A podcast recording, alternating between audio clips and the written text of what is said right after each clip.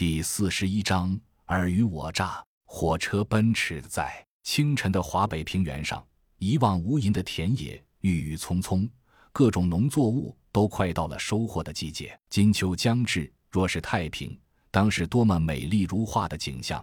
只可惜田间晃悠的那些身影，就像一道道邪恶的裂纹，生生撕碎了这幅和谐景象。望着窗外，众人都有些失神。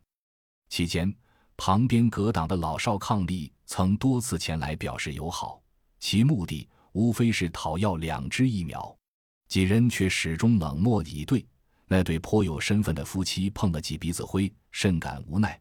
若不是确实喜好他的娴熟技能，估计这老哥们儿早已容不下这个败家娘儿们。如今只能心中暗恨。隐形耳机忽然轻响三下，甄孝阳知道吴所长有要事要说，靠着靠背微微低下头，闭住眼睛，抱着胳膊做假寐状。笑阳，吴所长的声音很轻，但却听得出他心情不赖。这种任何时候都给人感觉胜券在握的气场，让甄笑阳很是钦佩。只听他低声缓缓道：“在我看来，刚才的战斗只是试探，谁都没有伤到元气，之后一定还有大热闹。你们抓紧恢复状态，兵来将挡，水来土屯。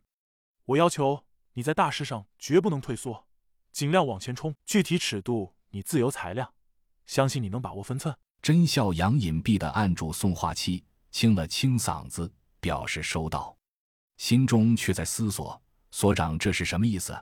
有什么新的考虑？却有些不明所以。唯有以不变应万变。抬起头，睁开眼，所有人都神态自然，并没有因为刚才的那番话表现出什么异状。只有刘丽丽睁大眼睛看着自己，一脸好奇宝宝的样子。甄笑阳心中好笑，嘴里却不道破。只是猥琐的对刘丽丽说：“过来陪我睡会儿，我就告诉你怎么回事。”刘丽丽红着脸踢了他一脚，他哈哈一笑，竟真的沉沉睡去。尖锐的刹车声突然响起，火车从很快的速度骤然减速停车。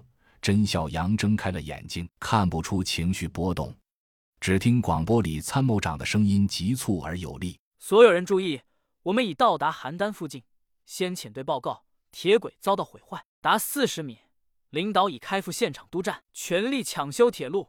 附近丧尸大量聚集，估计数量在百万以上，而且仍在不断增加。